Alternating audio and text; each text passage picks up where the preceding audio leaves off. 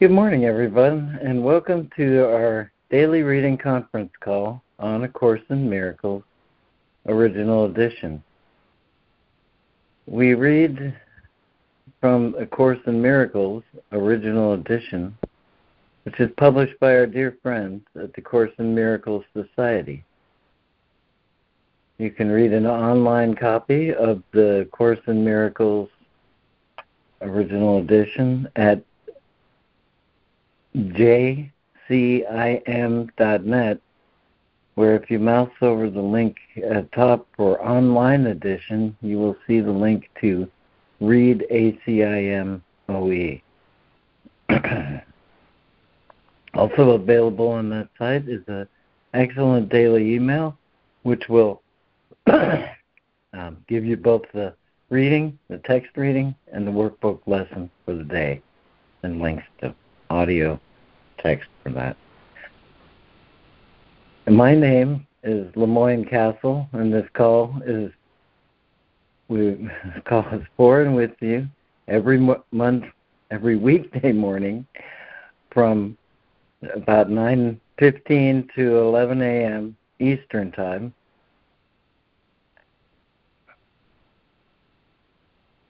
And uh, I'm glad you're here and listening. And, and today our reading is uh, from chapter 20, The Promise of the Resurrection. It was section 9, The Vision of Sinlessness.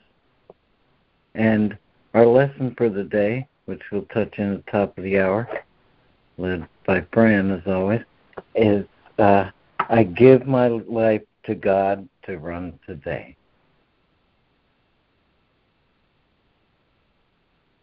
So let me turn to you, Lori. Anything I missed, or do you have an opening for this call this morning? it was just perfect. Uh, yeah, boy, did I find a good one. It's a poem from Amina Brown. Amina Brown. It's called I'm Here. I'm Listening.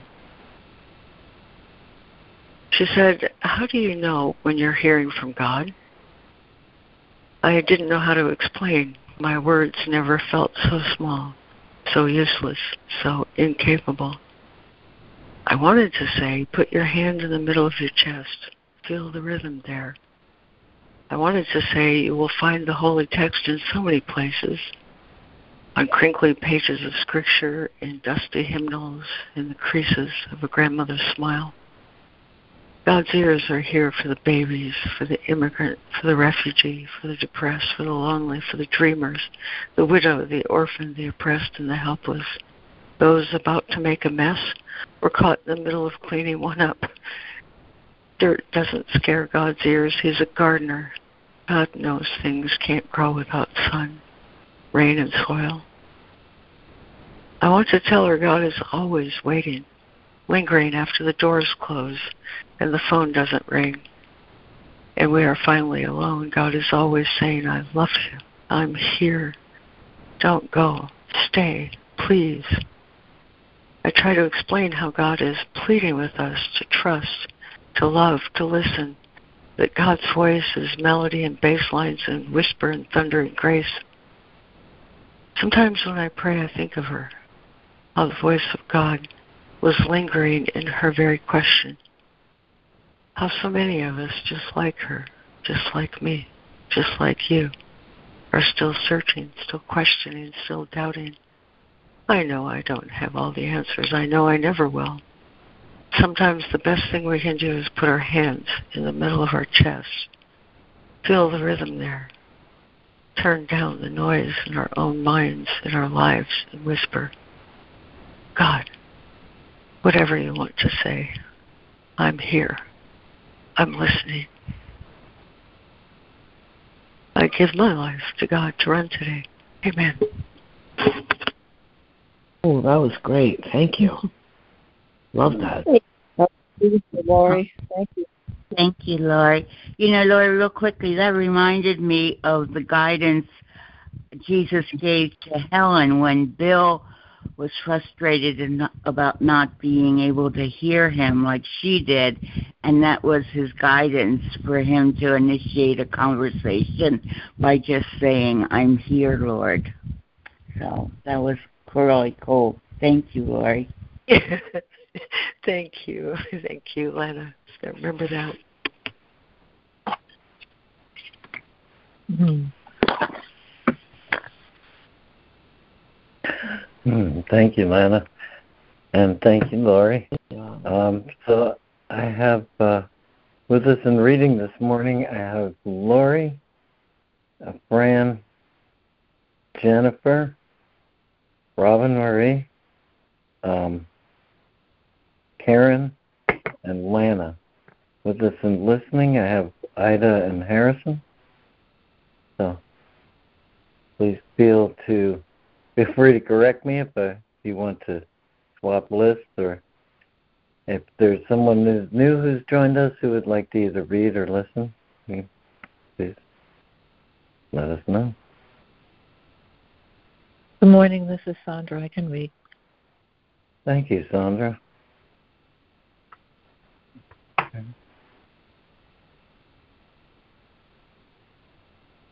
Anyone else would like to announce before we begin reading?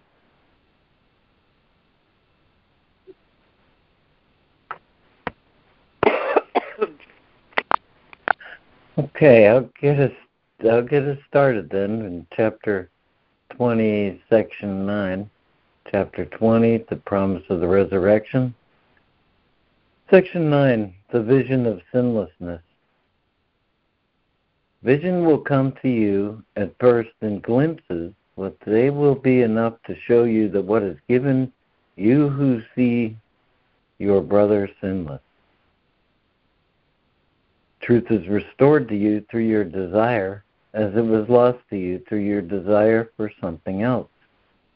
Open the holy place which you closed off by valuing the quote unquote something else, and what was never lost will quietly return. It has been saved for you. Vision would not be necessary had judgment not been made. Desire now its whole undoing, and it is done for you. And Lori. Uh, chapter 20 is the promise of the resurrection, section 9, vision of sinlessness. 67. Vision will come to you at first in glimpses. They will be enough to show you what is given you who see your brother sinless. Truth is restored to you through your desire, as it was lost to you through your desire for something else. Open the holy place which you closed off by valuing the quote unquote something else, and what was never lost will quietly return. It has been saved for you. Vision would not be necessary had judgment not been made. Desire now its whole undoing, and it is done for you. 68. Do you not want to know your own identity? Would you not happily exchange your doubts for certainty? Would you not willingly be free of misery and learn again of joy? Your holy relationship offers all this to you. As it was given you, so will be its effects. And as its holy purpose was not made by you, the means by which its happy end is yours is also not of you. Rejoice in what is yours but for the asking, and think not that you need make either means or end. All this is given you, who would but see your brother sinless. All this is given, waiting on your desire but to receive it. Vision is freely given to those who ask to see. Thank you, Lori and Fran. 68. Do you want to know your own identity? Would you not happily exchange your doubts for certainty? Would you not willingly be free of misery and learn again of joy? Your holy relationship offers all this to you. As it was given you, so will be its effects. And as its holy purpose was not made by you, excuse me, the means by which it's happy and is yours is also not of you. Rejoice in what is yours, but for the asking, and think not that you need make either means or end. All this is given you who would but see your brother sinless. All this is given, waiting on your desire but to receive it. Vision is freely given to those who ask to see. 69. Your brother's sinlessness is given you in shining light, to look on with the Holy Spirit's vision and to rejoice in along with him. For peace will come to all who ask for it with real desire and sincerity of purpose, shared with the Holy Spirit and at one with him on what salvation is. Be willing then to see your brother sinless, that Christ may rise before your vision and give you joy and place no value on your brother's body, which holds him to illusions of what he is. It is his desire to see his sinlessness as it is yours, and bless the Son of God in your relationship, nor see in him what you have made of him.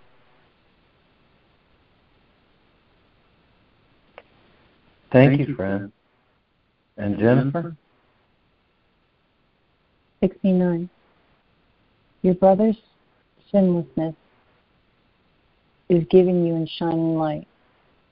Look on you with Holy Spirit's vision and to rejoice along with Him. For peace will come to all who ask for it with real desire and sincerity of purpose, shared with the Holy Spirit and at one with Him on what salvation is. Be willing then to see your brother sinless, that Christ may rise before your vision and give you joy. And place no value on your brother's body, which holds him to illusions of what he is. It is his desire to see his sinlessness as it is yours. And bless the Son of God in your relationship, nor see in him what you have made of him. 70. The Holy Spirit guarantees that what God willed and gave you shall be yours. This is your purpose now, and the vision that makes it yours is ready to be given. You have the vision which enables each one to see the body not. And as you look upon each other, you will see an altar, your Father holy as heaven, glowing with radiant purity and sparkling with mm-hmm. shining lilies you laid upon it. What you can value more, what can you value more than this? Why do you think the body is a better home, a safer shelter for God's Son? Why would you rather look on it than on the truth? how can you engine yeah, engine of destruction be preferred and chosen to replace the holy home the Holy Spirit offers, where He will dwell with you. Thank you, Jennifer. And Robin Marie?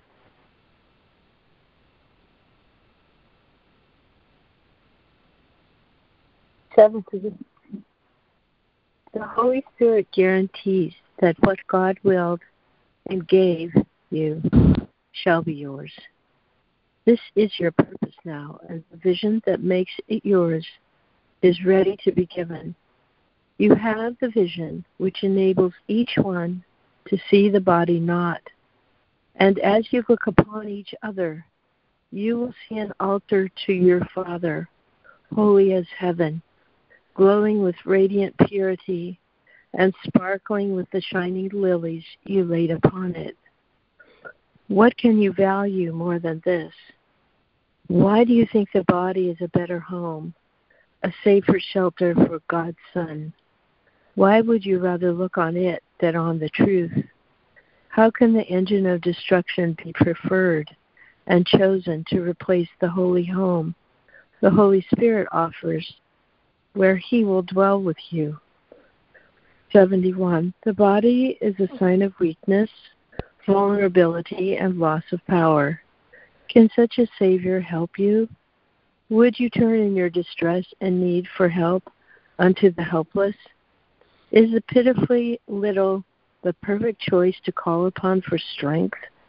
Judgment will seem to make your Savior weak, yet it is you who need his strength. There is no problem, no event or situation, no perplexity that vision will not solve. All is redeemed when looked upon with vision. For this is not your sight, and brings with it the laws beloved of him whose sight it is.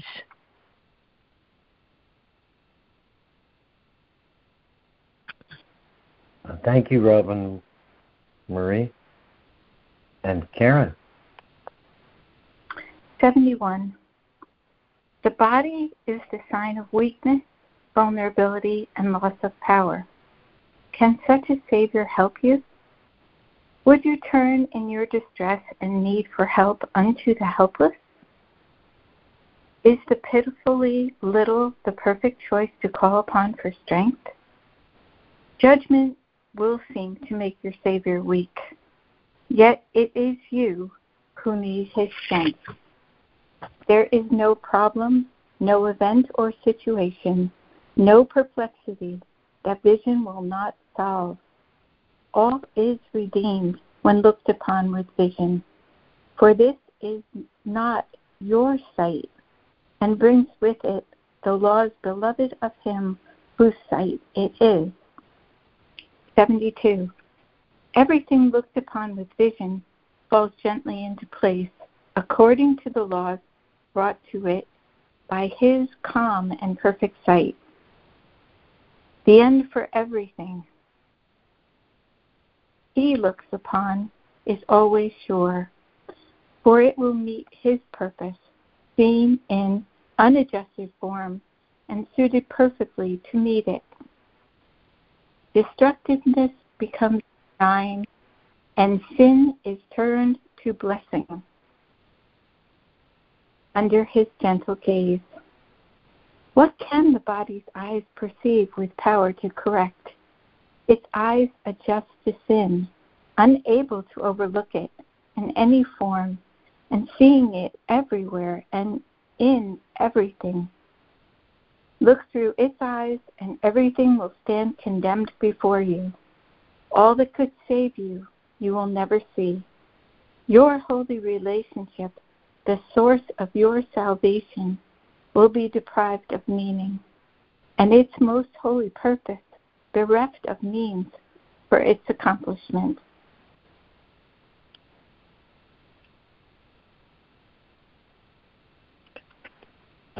Thank you, Karen. And Lana. 72.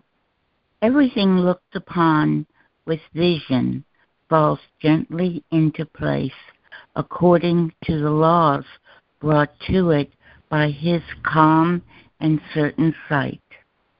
The end for everything he looks upon is always sure, for it will meet his purpose, seen in unadjusted form and suited perfectly to, to meet it destructiveness becomes benign and sin is turned to blessing under his gentle gaze. What can the body's eyes perceive with power to correct? Its eyes adjust to sin, unable to overlook it in any form and seeing it everywhere in everything. Look through its eyes and everything will stand condemned before you. All that could save you, you will never see. Your holy relationship, the source of your salvation, will be deprived of meaning, and its most holy purpose bereft of means for its accomplishment. 73. Judgment is but a toy, a whim, the senseless means to play the idle game of death in your imagination. But vision sets all things right, bringing them gently within the kindly sway of heaven's laws. What if you recognize this world is an hallucination? What if you really understood you made it up? What if you realized that those who seem to walk about in it, to sin and die, attack and murder, and destroy themselves, are wholly unreal? Could you have faith in what you see if you accepted this? And would you see it?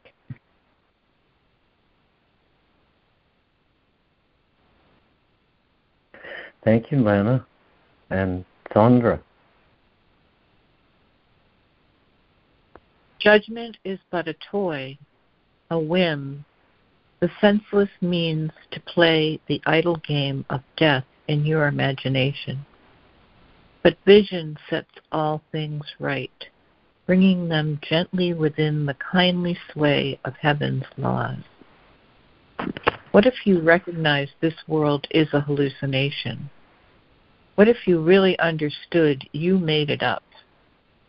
What if you realized that those who seem to walk about in it, to sin and die, attack and murder, and destroy themselves, are wholly unreal? Could you have faith in what you see if you accepted this? And would you see it? 74. Hallucinations disappear when they are recognized for what they are. This is the healing and remedy. Believe them not, and they are gone. And all you need to do is recognize you did this. Once you accept this simple fact, and take unto yourself the power you gave them. You are released from them. One thing is sure hallucinations serve a purpose, and when that purpose is no longer held, they disappear. Therefore, the question never is whether you want them, but always do you want to the purpose which they serve. This world seems to hold out many purposes, each different and with different values, yet they are all the same. Again, there is no order but a seeming hierarchy of values. Thank you, Sandra. And is there a new reader for 74 and 75?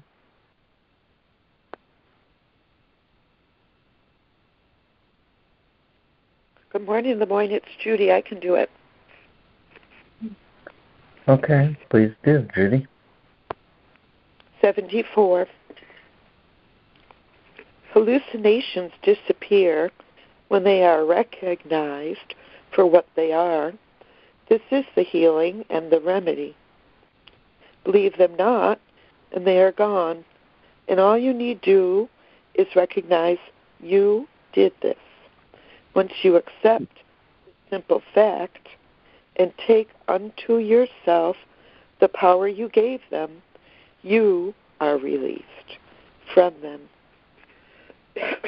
Excuse me. One thing is sure hallucinations serve a purpose. And when that purpose is no longer held, they disappear. Therefore, the question never is whether you want them but always do you want the purpose which they serve. This world seems to hold out many purposes, each different and with different values, yet they are all the same. Again, there is no order, but a seeming hierarchy of values.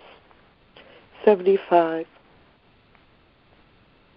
I'm going to read that last line again yet they are all the same. Again, there are no order, there is no order, but a seeming hierarchy of values. 75. Only two purposes are possible, and one is sin and the other holiness. Nothing is in between, and which you choose determines what you see. For what you see is merely how you elect to meet your goal. Hallucinations serve to meet the goal of madness. They are the means by which the outside world, projected from within, adjusts to sin and seems to witness seems to witness to its reality. It is still true that nothing is without, yet upon nothing are all projections made. Interesting.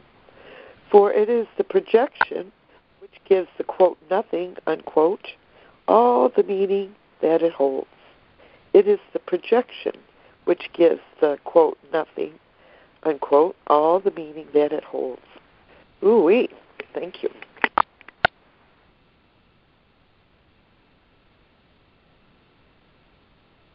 Mm, thank you, Judy. And is there another new reader for 75 and 76?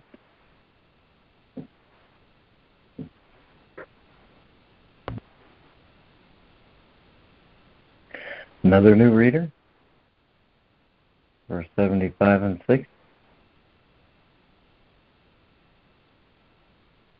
Okay, back to you, Lori. 75. Only two purposes are possible, and one is sin, the other holiness.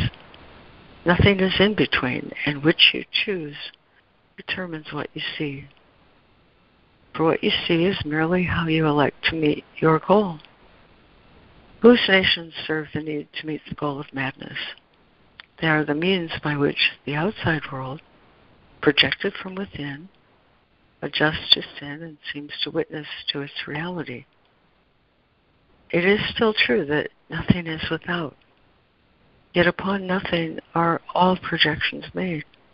For it is the projection which gives the so called nothing all the meaning that it holds. 76. What has no meaning cannot be perceived. And meaning always looks within to find itself and then looks out. All meaning that you give the world outside must thus reflect the sight you saw within, or better, if you saw it all or are merely judged against. Vision is the means by which the Holy Spirit translates your nightmares into happy dreams. The wild hallucinations that show you all the fearful outcomes of imagined sin into the calm and reassuring sights which he would with which he would replace them. These gentle sights and sounds are looked on happily and heard with joy. They are his substitutes for all the terrifying sounds and terrifying sights and screaming sounds the ego's purpose brought to your horrified awareness. They step away from sin, reminding you that it is not reality which frightens you, and that the errors which you made can be corrected. Thank you, Lori and Fran. 76. What has no meaning cannot be perceived. And meaning always looks within to find itself and then looks out. All meaning that you give the world outside must thus reflect the sight you saw within, or better, if you saw at all or merely judged against.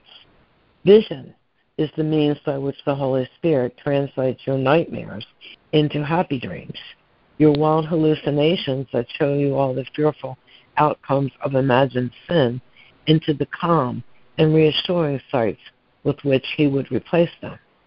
These gentle sights and sounds are looked on happily and heard with joy. They are his substitutes for all the terrifying sights and screaming sounds the ego's purpose brought to your horrified awareness. They step away from sin, reminding you that it is not reality which frightens you, and that the errors which you made can be corrected. 77. When you have looked on what seemed terrifying and seen it change to sights of loveliness and peace, when you have looked on scenes of violence and death and watched them change to quiet views of gardens under open skies with clear, life giving water running happily beside them in dancing brooks that never waste away. Who needs persuade you to accept the gift of vision? And after vision, who is there who would refuse what must come after? Think but an instant just on this. You can behold the holiness God gave His Son, and never need you think that there is something else for you to see.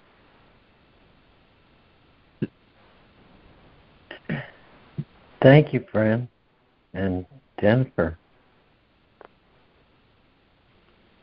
When you have looked on what seemed terrifying and seen it change to sights of loveliness and peace, when you have looked on scenes of violence and death and watched them change to quiet views of gardens under open skies with clear, life giving water running happily beside them and dancing brooks that never waste away. Who need persuade, you to accept the gift of vision? And after vision, who is there who could refuse what must come after? Think but an instant just on this.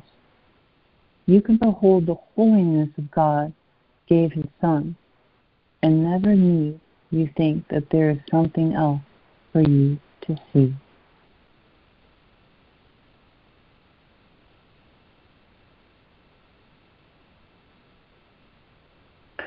Well, thank you, Jennifer. And uh, yeah, it's like it's actually I think this is very simply, you know, what is yeah, only two purposes are possible. One is sin and the other holiness. And the vision isn't something something special. It's just I mean, it is the healing and the remedy in the sense, but all that needs to really happen to recognize that meaning always looks within to find itself and then looks out and all the meaning you give the world outside must thus reflect the sight you saw within. Or, better, it must reflect if you saw it all or merely judged against. So vision is just a means which the Holy Spirit translates nightmares into happy dreams. And uh,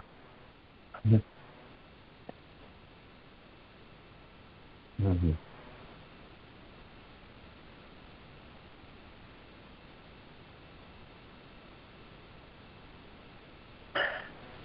Yeah, I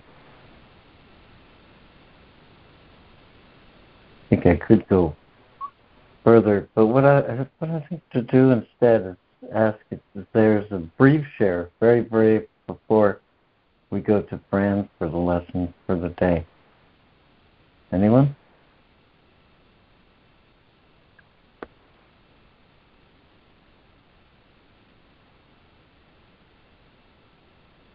Well, this is Ida. This is a really good section, and I couldn't, I didn't hear every bit of it because I had to make a phone call, but it seemed familiar, um, very familiar um, about looking on everything with vision. Vision is great. I love vision. Thank you. I'm complete.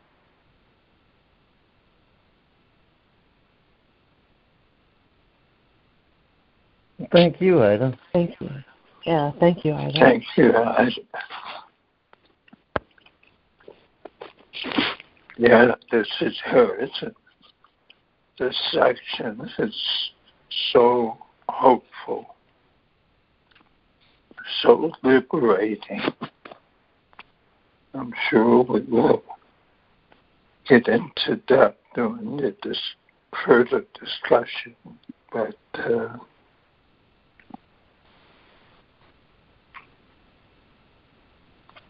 it seems like every paragraph is pointing me in um, a different direction than what my life has seemed to be going. I'm complete. Thank you, Harrison. Thank you, Harrison. Thanks, Harrison. Thanks, Harrison. this is Sandra, and one of the reasons we can't judge is because, or I can't judge, is because I'm not trained to see the whole picture. I'm not trained to see things holistically. I've been programmed to see things fragmentedly, to break everything apart. And it's just faulty training, it's a mistake. There is a holistic picture. And I can train my mind to see things more holistically, which is to see things the way the Holy Spirit sees things. But it takes a, it requires a lot of training. But I'll never stop doing it. I'm committed. I'm complete.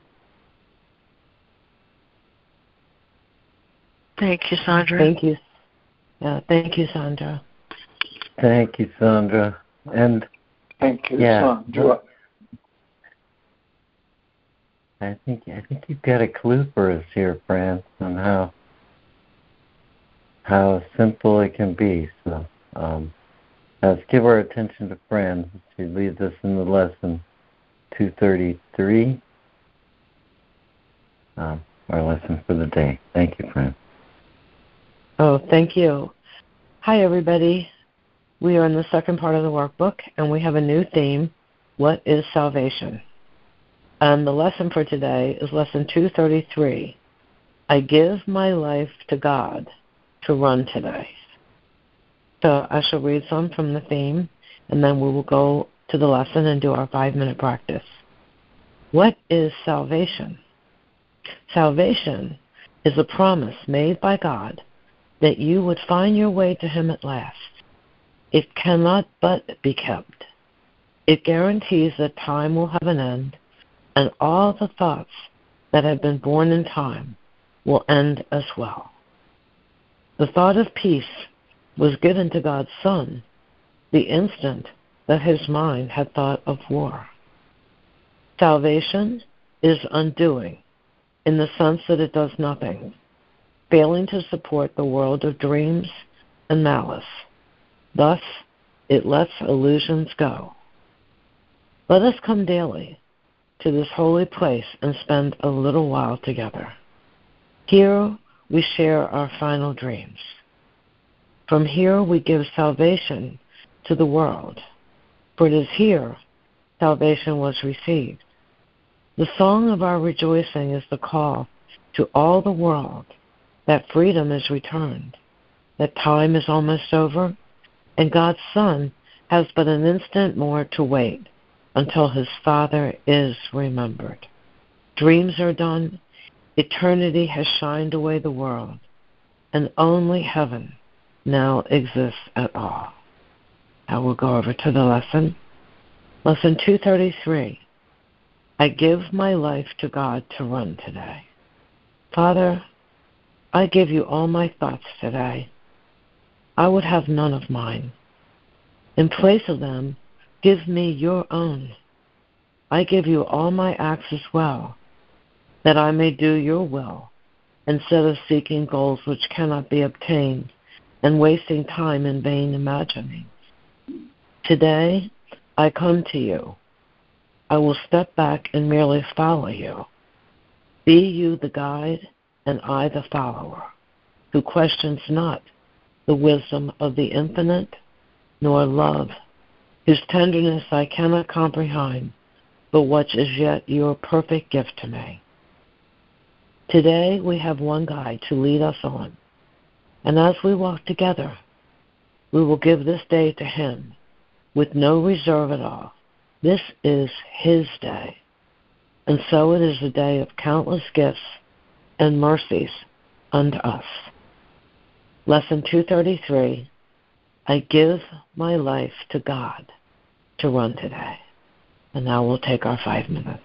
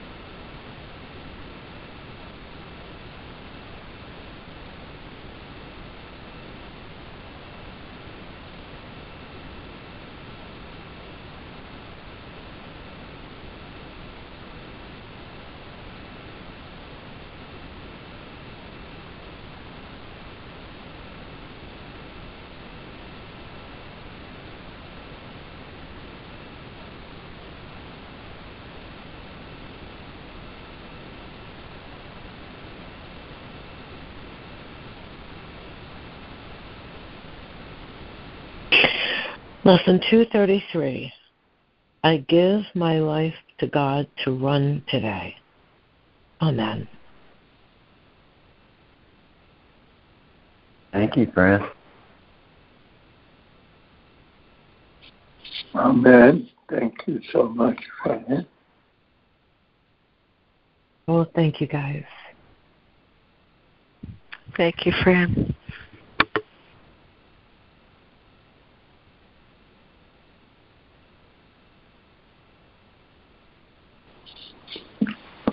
Is Harrison.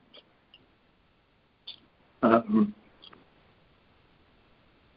the uh, another version of this lesson title from the Foundation for Inner Peace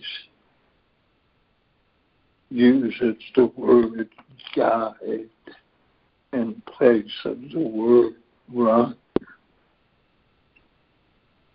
And actually found guide to be better for me. Uh, I give my life to God to guide today.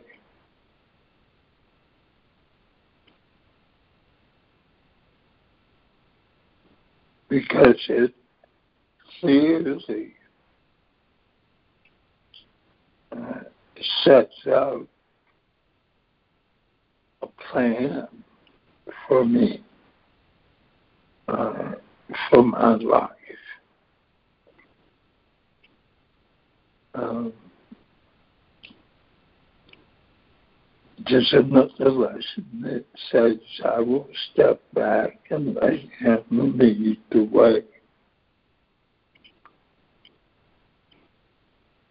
My real problem is thinking that I know how to guide or run my life. And my inability to rely on God, the Holy Spirit, Jesus,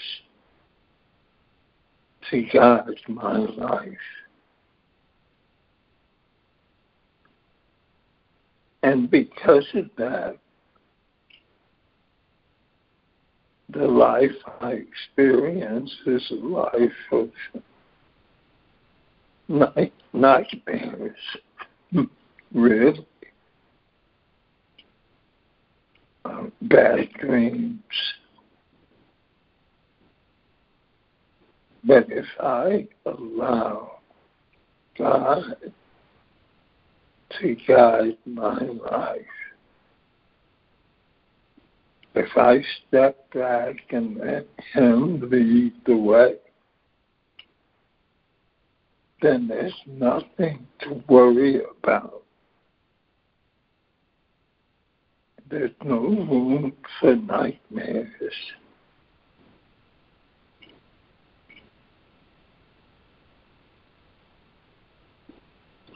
There's another line I think be you in charge. For I would follow you certain that you will guide me. All right. It's not a perfect quote. But the idea is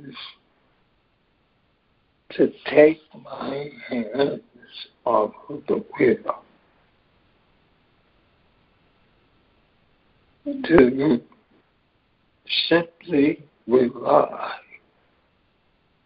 on God and His teachers, the Holy Spirit and Jesus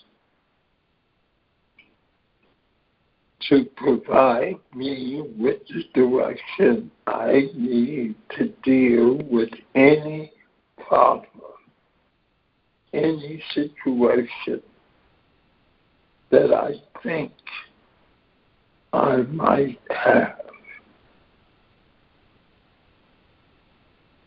And realize that he has the answer. And that's a real challenge for someone who has been taught. You've got to figure it out. You've got to solve this problem. If you can't, you're not an adult. to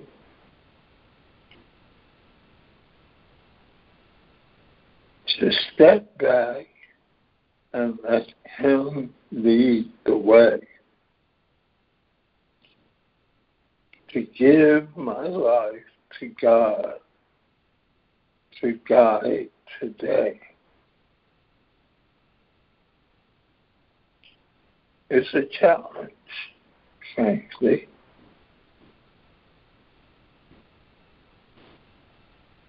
Because I have been imbued with the idea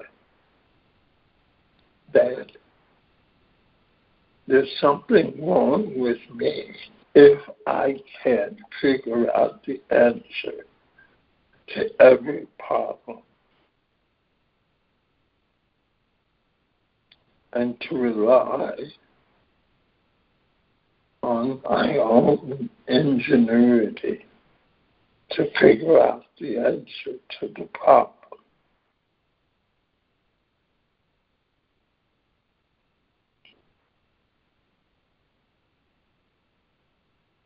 Remember being in a relationship with a woman who,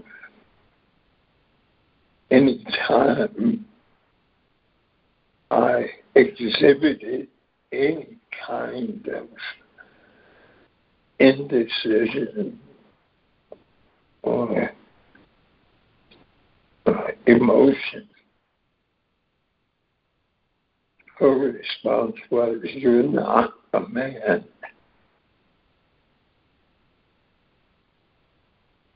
Idea of a man was somebody who knew how to solve every problem and who exhibited no signs of weakness according to her.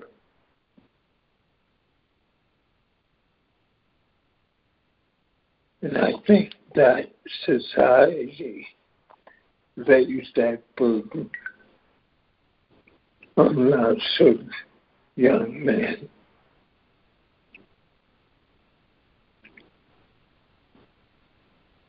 Big boys don't cry.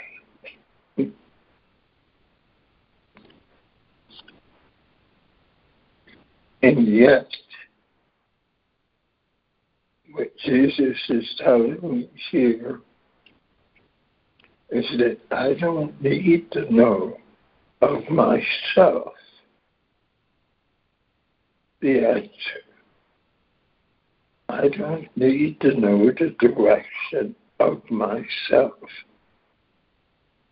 I have someone who's there for me, who knows exactly what direction I need to go. And will guide me, direct me in a way that is for my best interest. I need but step back and let Him lead the way. I give my life to God to guide today. That feels good. I'm complete.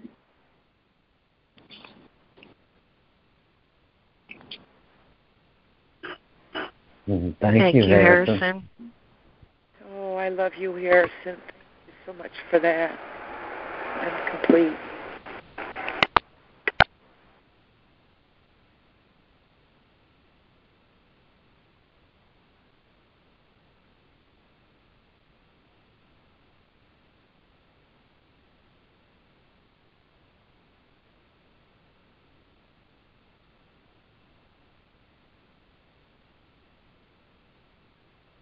Good morning. It's Karen. Thank you, Harrison. While I was listening to you, what I thought was, you know, the Course keeps pointing us in the direction of going within to the inner altar where there's stillness and quietness. And to be established into that consciousness and then come back and rule your life, you know, run your life, not, excuse me, not rule your life, not run your life, but give your life to God. Um, the thing is that right now it feels like the habit energy of the ego mind, the striving mind, the mind that feels like it is responsible to get to figure things out and to do things correctly. It feels like that part of my mind has more energy in it than the part of my mind that's still and peaceful and quiet. And um, in the context of today's reading, that there's a vision versus judgment. The ego mind is always judging and its judgment, its goal is sin, its purpose is sin, always, always judging, versus vision. Vision is that clear, empty, pure perception without that annoying, crazy ego mind interfering, interjecting, and distorting all the time. Um, I did have a period of time in this life where I was with a spiritual teacher for a long time and I really was in a place where my mind was very still and quiet and not judgmental, not judging. And at that time I was um or at around that time I became a psychotherapist. And my coworkers, my peers could not see what I saw. And I really had vision. I couldn't even see how I just didn't frame it the same way, you know, labeling people and stamping them as this and stamping them as that. I didn't even see it. I always saw someone I loved in such perfection. So I have a frame of reference of truth to apply to this reading. What is vision? Vision is having the mind that's established in God. It's established in truth. And it's peaceful. It's ever peaceful. It doesn't have that habit energy of judging, judging, judging, labeling, uh, you know, making past references and associations and dredging up negativity, basically, what the ego always is doing. Um, whether it's fear or insecurity or guilt or doubt or whatever it is, that's the ego mind. The pure place, the clear place, is the place of the our minds being established in our holiness, in our oneness, in the truth of who we truly are, and that's perfectly quiet and still. And it doesn't have to strive. It doesn't have to try to be good, or my, that's my personal um, mantra. You know, have have to figure out how to how to be good today because nothing's going on in my life. I have to either figure out, you know, how to keep busy or how to keep my mind in the light when, you know, it's just habitually drawing drawn down into selfish misery or other kinds of distractions. Um, it's it's just not being established in the empty place. And Buddhism they call it the no self, the no self place. Uh, Anyway, that's some of the thoughts I had today. Thank you for letting me share. I'm complete. Thank you, Karen. That was great, Karen. Thank you.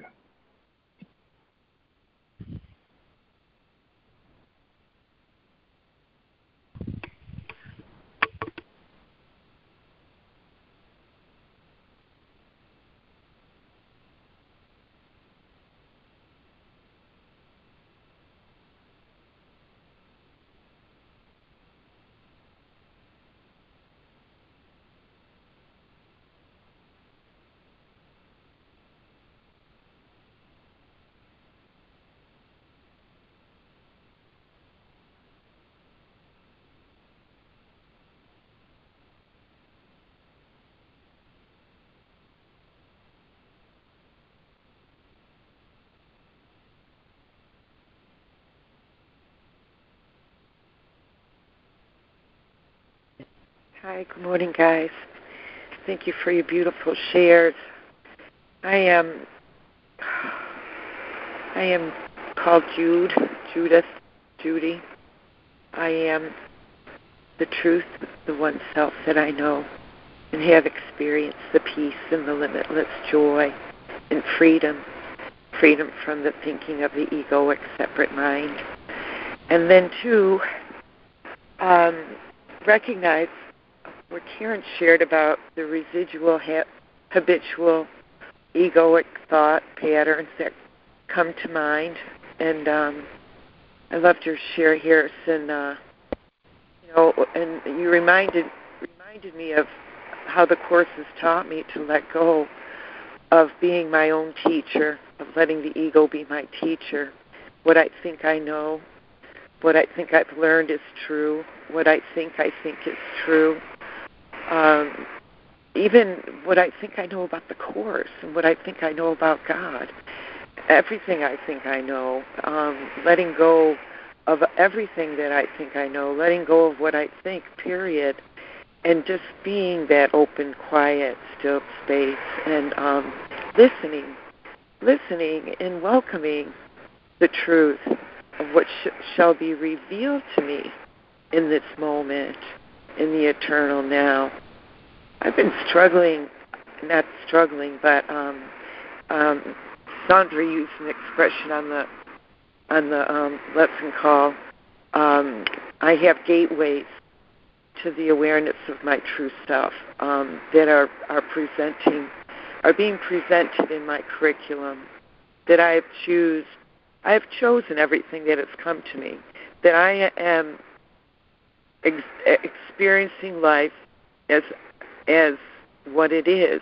The facts of the experience of being in a body the facts and the experience of having physical pain the effect, effects um, of the experience of having self centered fear around it and the desire for my ego to seek out answers for my discomfort and my fear in places outside of myself.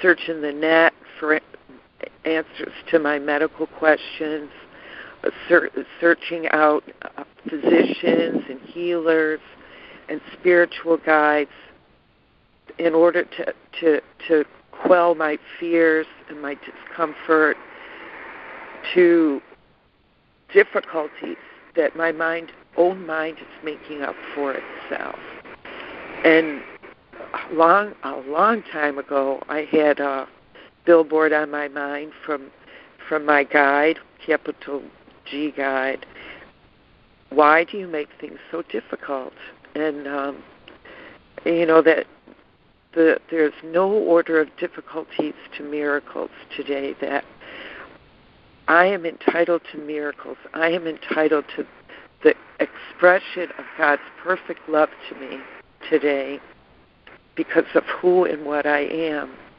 And I am entitled to miracles because of who God, my Father, my Creator, is. And I am entitled to share miracles with others who share appear to be or seeming to be sharing the illusion of having difficulties, the illusions that our minds make up, thinking and believing in ways that aren't true. And sorting out the true from the false, you know, it's it's where that stillness really comes in handy. I have to quiet my mind of all the fears and the concerns, the cares and the worries and the fear, the fear. And when they really take hold of me, the anger that I express, the self loathing that I express, the discouragement, the doubt, the uncertainty that I feel. I'm feeling these things sometimes. Not all the time, not every day, but at times very, very intensely. And, you know, I've come to recognize that the certainty of God's love really does suffice. And that if I'm in doubt or uncertainty, that's always of my ego. And I will not listen to that voice my ego today. has become a stronger, a stronger sense of relinquishing the old thought patterns, recognizing I don't like the way I'm feeling right now, that I am responsible for how I think, that I could choose love again, I could choose peace again.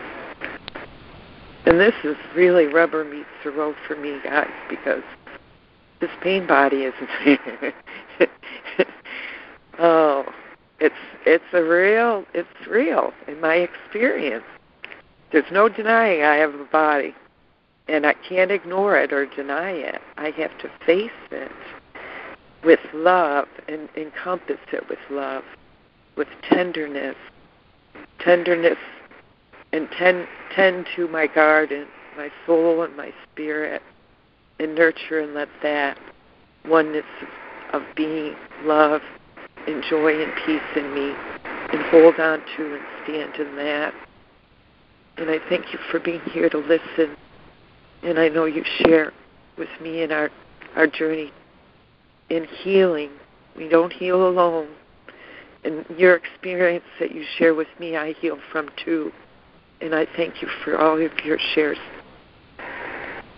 All of your shares. I am complete. Thank you, Judy. This is Yogi Thank Chris. You, Judy. Hi.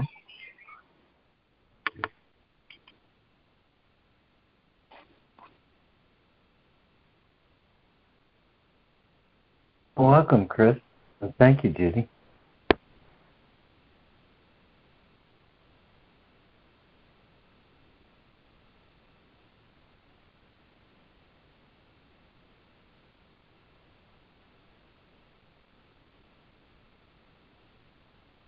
Good morning. This is Sandra, and I would say that um, pain, physical pain, is similar to emotions. It's a guide. It's just telling me there's an imbalance. There's some place I need to look further, and I can appreciate you sharing your process, Judy, because you're doing the work now to try to correct that balance. Just like when I have an emotion, it's to allow it to pass through, but it's also I might need to make a correction when I bring it before the Holy Spirit to guide me and show me the truth. And um, I, I appreciated you trying to quote me too, but one of the what I said this morning was that my life experience is the gateway to salvation.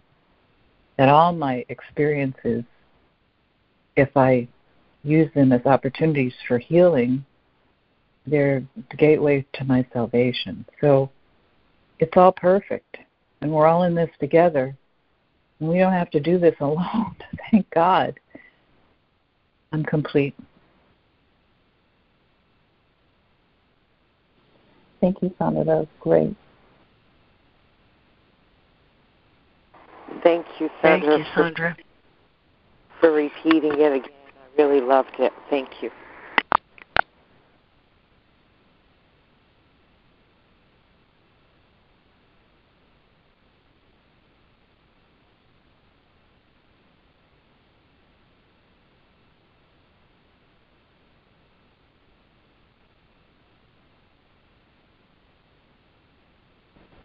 Hi, this is Yogi Chris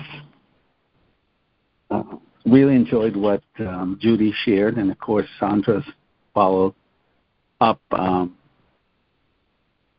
I just got in, so I'm assuming that we did the lesson. Um, 10:33. Usually by now the lesson is done, so I like to share about the lesson. Um, yeah, giving my life to God to guide right now um, and doing it faithfully. Of course, with faith and my openness and receptivity to receive guidance is so important because of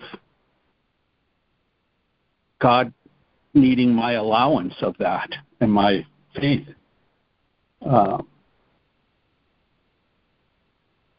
So I love just being aware right now and practicing self observation and vigilance to give any illusory ways of thinking that might arise at any moment. I'm not too I'm I can't be sure when that's going to happen. But if I give the practice of vigilance to the undoing and the opening up to guidance, that's that's good. That's what I want. And to I have a certain level of freedom in my mind right now. I want to continue that. Um, and and when I do have the opportunity f- to forgive, to give over that fearful way of looking, I'm saying to God, I want to continue being in this level of freedom that I have in my mind, and give me your way of looking. Um, and what you would have, where would you have me go? What would you have me say and do, and to whom as well? After I ask for a more loving way of looking, but usually, what I need to say and do comes from that thought, that way of looking, uh, and and and my desire to just do God's will. And to me, God's will means loving thought. Do more of that in my mind and continue just my role is to be in gentle awareness in the moment in the presence uh, and that in that surrendered state in that state of mind that says i'm i'm, I'm here. I want to be guided. I know i have opportunities to receive that guidance.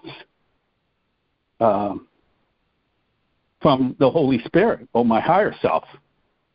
Uh, I just need to present a surrendered, quiet mind and follow wisdom that comes out of that, not from past ways of looking, but here's my mind, God.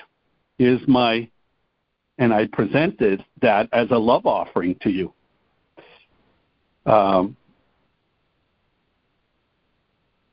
and, and, and give me that, that gift because it is a gift to receive guidance, especially in challenging opportunities when these emotions with accompanying ways of looking is uh, I'm witnessing them lingering for a little bit of time. But I, I love not to go back to another lesson I could see peace instead of this and hold that prayer and faith until that that the past is is is passing passes. Um, and that takes of course a certain level of mental discipline. And thank you god for all these lessons that gave me disciplinary prayer work prayer service to make it more easier and easier as I practice it. It's like anything I put my discipline onto. After an extended period of time of doing the same thing over and over again, doing forgiveness over and over again, asking for a more loving way of looking over and over again, it gets easier. And um, I just want to stay in communion or communication with that, with God's love, and in that oneness. I could tell when I'm not in that peaceful state of mind. And that's an opportunity for me to say, wait a minute, I give this situation to you to guide me today. And I give you this thought that I'm experiencing that's blocking me. Um, and I give you my faith and confidence and certainty. It's like, all right, super. I could imagine the Holy Spirit saying, wow, this is fantastic. He's giving us faith, confidence. He's giving his present moment. He's surrendering through forgiveness. I could imagine the Holy Spirit says, "Woohoo, yippee!" Um, I um, had an opportunity to do this o- over the weekend. I was at a hotel enjoying a vacation time with my sister, and all of a sudden, the latch to the hotel door was activated. And my understanding is that latch gets activated from inside the hotel room. But she's the the lady at the desk says, yeah, occasionally the latch slips on by itself. And that was that was my opportunity to see what was going on within me as I tried opening the door and that latch was in place. Um, and, and, and look at being present with the different uh, ways of looking from the past that came up for me as I asked for help. And uh, the help came in within and without. She had a a little card with a with a um, cut on it, and she slipped it in the door, and it unlatched, just like those jimmies for cars when you call a tow truck. Um, isn't that symbolic of what we want to do in our minds? Unlatch the ego, release it, and open the door to the results of forgiveness and the gift of giving that situation to God to guide. I'm complete.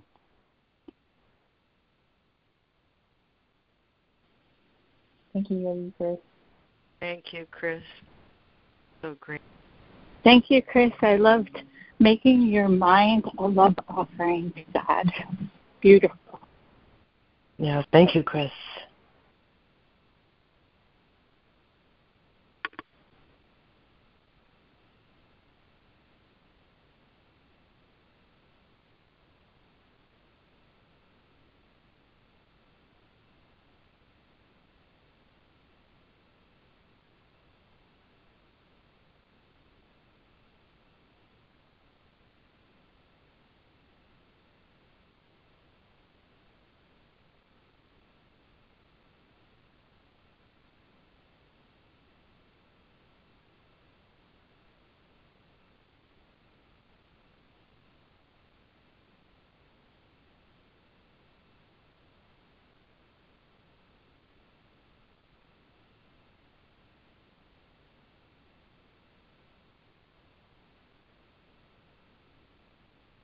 Hi, it's Karen again. Just a thought, maybe, Lori, you would talk about hallucinations. I thought that was so powerful. I just wondered how you would say it in your words with your understanding. I'm complete. Hmm. Good invitation. Thank you. Um, you know, I'm reminded of that quote. Um, I was going to look it up, but I haven't looked it up yet. That qualitative quantitative shifts quantitative shifts lead to qualitative differences. And I was looking at Sarah's reflections this morning. I don't know if you ever look at those. They accompany the lesson email. And I was really pleased that in the I don't know, fourth or fifth paragraph of her reflections this morning, she said, This does not happen all at once. Quantitative shifts bring qualitative differences. It doesn't happen all at once. But it does happen when I make a choice, clearly make a choice. When I wake up, when I wake up and say, Is this how my Father would have me see this? And and uh, I have a story about it actually. Um, one year, one year we we wanted to get together at Christmas, but nobody had a house big enough to uh, host all of us, and so um, I'll try to make this kind of short, but we, we Kathy and I had a lot of points that we could use to um, serve this purpose, and so we decided to amass all of our points and see how many rooms we could rent for everybody. But some people would have to stay with each other, you know. And so we're driving up there uh, on the way to this place, and my niece, uh, who is also my goddaughter, said, "Oh, okay. Uh, well, then I'll stay with you." And I'm telling you, this thing happened in my heart that felt absolutely horrible. I, I thought, oh no, I, I don't want to share a room with her. And instantly, I, I was aware that I had made a choice for ego. And it felt horrible. I mean, all the effort and preparation that we had made that everybody could be together and that one decision in my mind was uh, a tipping point that would have turned it all into a very different experience than what I wanted.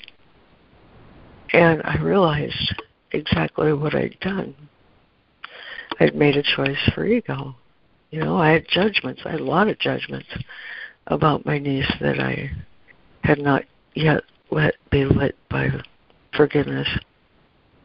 And um, and I still feel really sad that I felt that way. Um, but here's the thing the Holy Spirit teaches by contrast. You know, you go along and, and you know, you have peace in your mind and everything's lovely and you're communing with Holy Spirit and, and you're just loving everything and it's going along really well and then suddenly this thing happens, whatever this thing is. Um, and and that's why I liked your share so much, Sandra. My life is my teacher. My script is is my gift. Um, this thing that happens, whatever this thing is, um, that happens to rock the boat, is the perfect opportunity to let hallucinations disappear. And when I do, when I let my judgments be lit by forgiveness. And here's what I want to say about that. He says it, it's embedded in paragraph 76. He says, What has no meaning cannot be perceived. Those, those judgments I made about my niece had no meaning. They were my personal private hell that I was projecting onto my niece, uh, colored by my judgments. That can't be perceived. It can't be perceived. And meaning always looks within to find itself and then looks out. I know the truth. I know the truth of the atonement. I've accepted the atonement for myself. That means I've also accepted it from my brother because my brother and I are one, whoever they might be. You know, I have lots of dreams. Otherwise, I run across um, reflections of my projections, and that's a dream. I'm dreaming that. one, one year, oh, this is a good one. One year, I was scrolling through my Facebook feed. It was 2020, and somebody had posted a picture of Donald Trump holding an executive order, and it said, "You are dreaming this. You are dreaming this." "Oh my God." Holy Spirit has given me the truth. And and I went back, you know, you exit Facebook and you go back and you can't find what you just saw in your feed. You know how that works? I thought, Oh my God. Oh my God, he wants me to realize every time I make a judgment, I'm dreaming this. Dreaming this and I thought, This what a wonder this is that I was given that in my Facebook feed, you know. I thought it was personal and private until I started seeing it lots of places. But this is the contrast that we're given. When I make a choice to see with judgment, it feels rotten. It feels awful. It rocks my boat. It feels bad. But he goes on in paragraph 76 all meaning that you give the world outside must reflect the sight you saw within. You see, if I'm seeing that outside, I'm looking at my own judgments. I'm looking at my own judgments, not the truth. And that's going to feel bad. Vision is the means by which the Holy Spirit translates your nightmares, your nightmares into happy dreams. Your wild hallucinations, these are mine. Your wild hallucinations show you all the fearful outcomes of imagined sin into the calm and reassuring sights with which he would replace him. These gentle sights and sounds are looked on happily and heard with joy. They are his substitutes for all your my terrifying sound, sights and screaming sounds. The ego's purpose of separation brought to your horrified awareness. It feels bad. They step away from sin reminding you that it is not reality which frightens you, and that the errors who made these, who made these errors, who made them, that the errors which you made can be corrected. These are my errors that I project onto the world. They're in the form of the judgments that I haven't let be lifted for me. That's why my errors can be corrected when I accept atonement for myself. The holiness, he says in paragraph 50, in, in review lesson 58. Review lesson 58 summary says, My holiness envelops everything I see. From my holiness does the perception of the real world come. Having forgiven, I no longer see myself as guilty. I can accept the innocence that is the truth about me, seen through understanding eyes. The holiness of the world is all I see. Here's the key phrase for I can picture only the thoughts I hold about myself. Why did I not want to share my room with my niece? Because I thought she made a hurtful thing. I thought she did a hurtful thing to my sister. I would never do a hurtful thing to my sister. But because I have that limit on my mind, I'm going to see that error. You see? I not only hate what I think about myself, I hate the standard that the ego set for me that I would never do a hurtful thing. Therefore, I see anybody who does a hurtful thing as bad. Why? Because that's the belief I hold. But when my error is corrected, that I'm perfect and sinless and innocent, then the innocence of myself is all I can see. Does it happen all at once? For me, it didn't. Oh, God, no, it didn't for me. Not at all. It's still that was only three, four, or five years ago that that happened. Um, but now I recognize it. I recognize that twinge, that feeling bad. My peace is disturbed. I feel hurt. All of those things are my errors. That's my error, and my error can be corrected. I don't want to see that way. I don't want to feel that way. And so I give my mind to God to rule today. I don't know. And to be in the space of I don't know, to me is the release from all of that.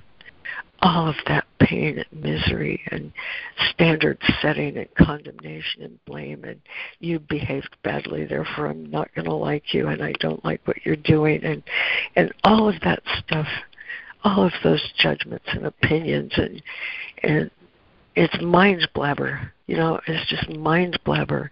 I can see content when I ask Holy Spirit, what's the truth of this? And in the presence of truth, you know, I was thinking about that last week. In the presence of truth, um, how could we not feel like every brother is a gift? You know, Lori, how can you not feel like that? When I do, it feels bad. And I don't like it, so I ask for correction. My errors can be corrected. I'm complete.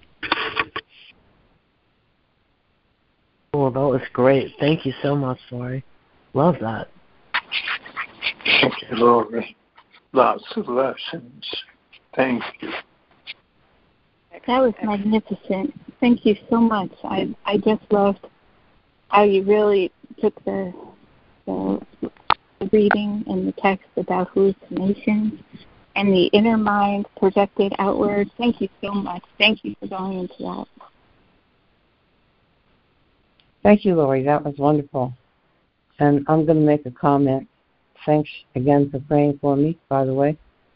And um, that even when I judge people as being nice, you know, when I make a superficial judgment that's not like real unconditional love, that I like somebody. I'll take President Trump again. Let's say I say I like President Trump because he did this and that, and he said this and that, and whatever. So then he will then, you know, in my perception, do something or say something or not do or not say something that makes me turn around and and not like him. So uh, that is what happens with everybody. If I just like them or love them for a superficial thing, an ego-based judgment that I, I like them. It seems like it's better than deciding that I don't like them, but it always flips around, and that I come from that unconditional love, the the love that has forgiveness, the love of God. Thank you. I'm complete.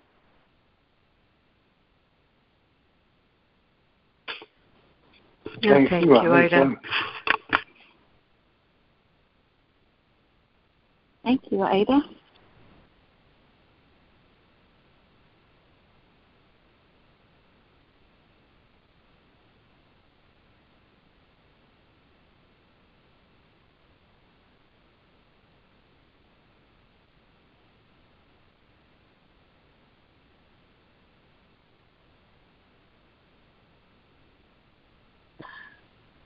Morning. It's Mindy.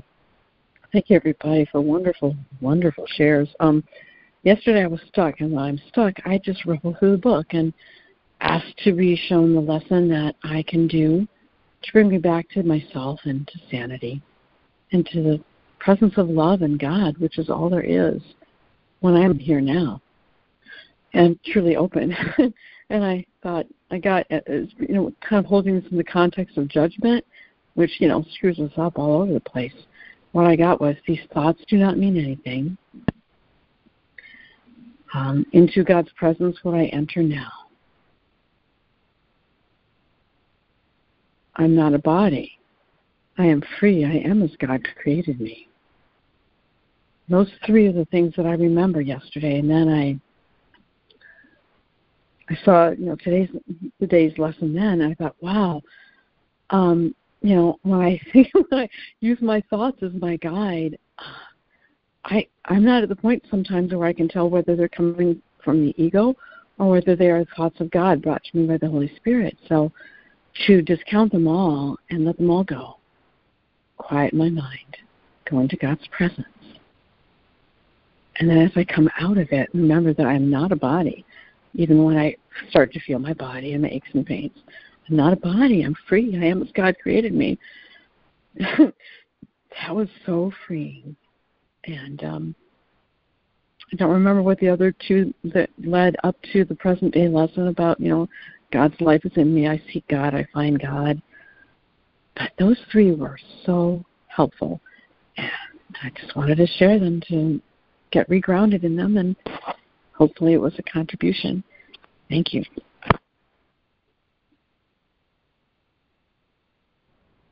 Thank, Thank you, you, Lynn. Mindy. Well, thank you, Mindy.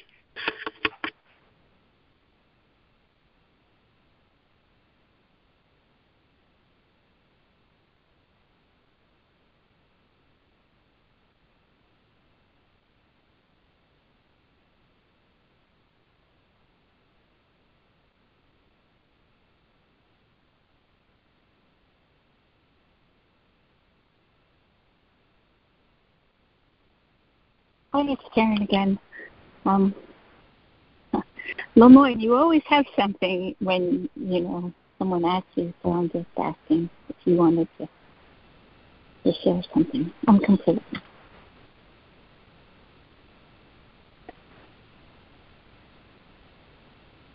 Well, it, it is the time um, where we usually end the recording. Um, and uh, hmm, this this uh, section and and the lesson as well as always they put together. It's uh, I'm I'm feeling directed that this is uh, very simple and there's you know I didn't do a summary and and I apologize that there was time but I I'm kind of adapting to a new technological thing. And it's it, it says excuse me. It it does it just struck me today it's like very simple and that you know vision isn't is only needed because we does it say here? Vision would not be necessary had judgment not been made. Desire now is whole undoing and it is done for you. So your brother's sinlessness is given you in shining light and the Holy Spirit guarantees that what God willed and gave you shall be yours. This is your purpose now, and the vision that makes it yours is ready to be given. And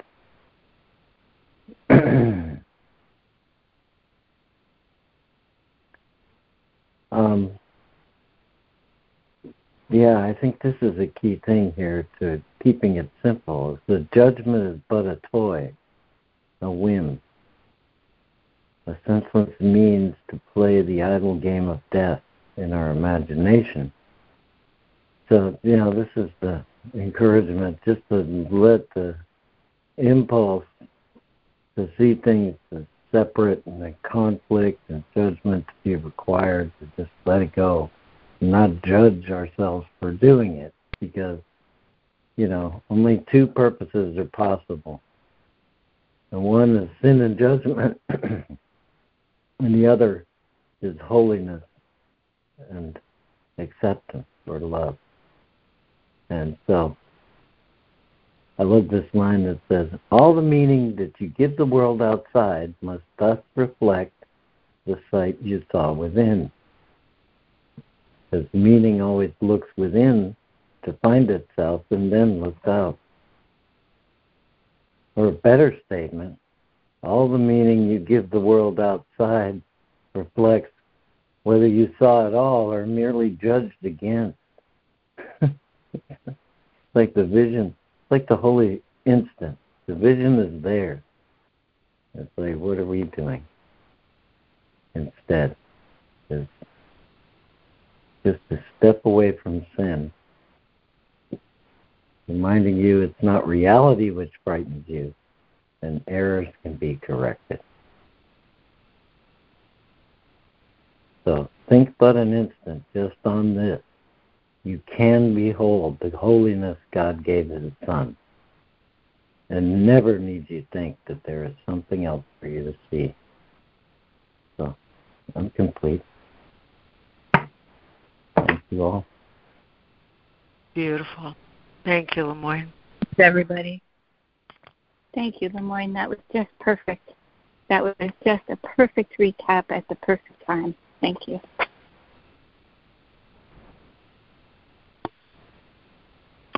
Well, you all are welcome. It's a matter of it's pretty simple. Not me. It's a separate person. Um, so I think, uh, unless you have a poetic closing for this call, Lori, it's a good time to end the recording.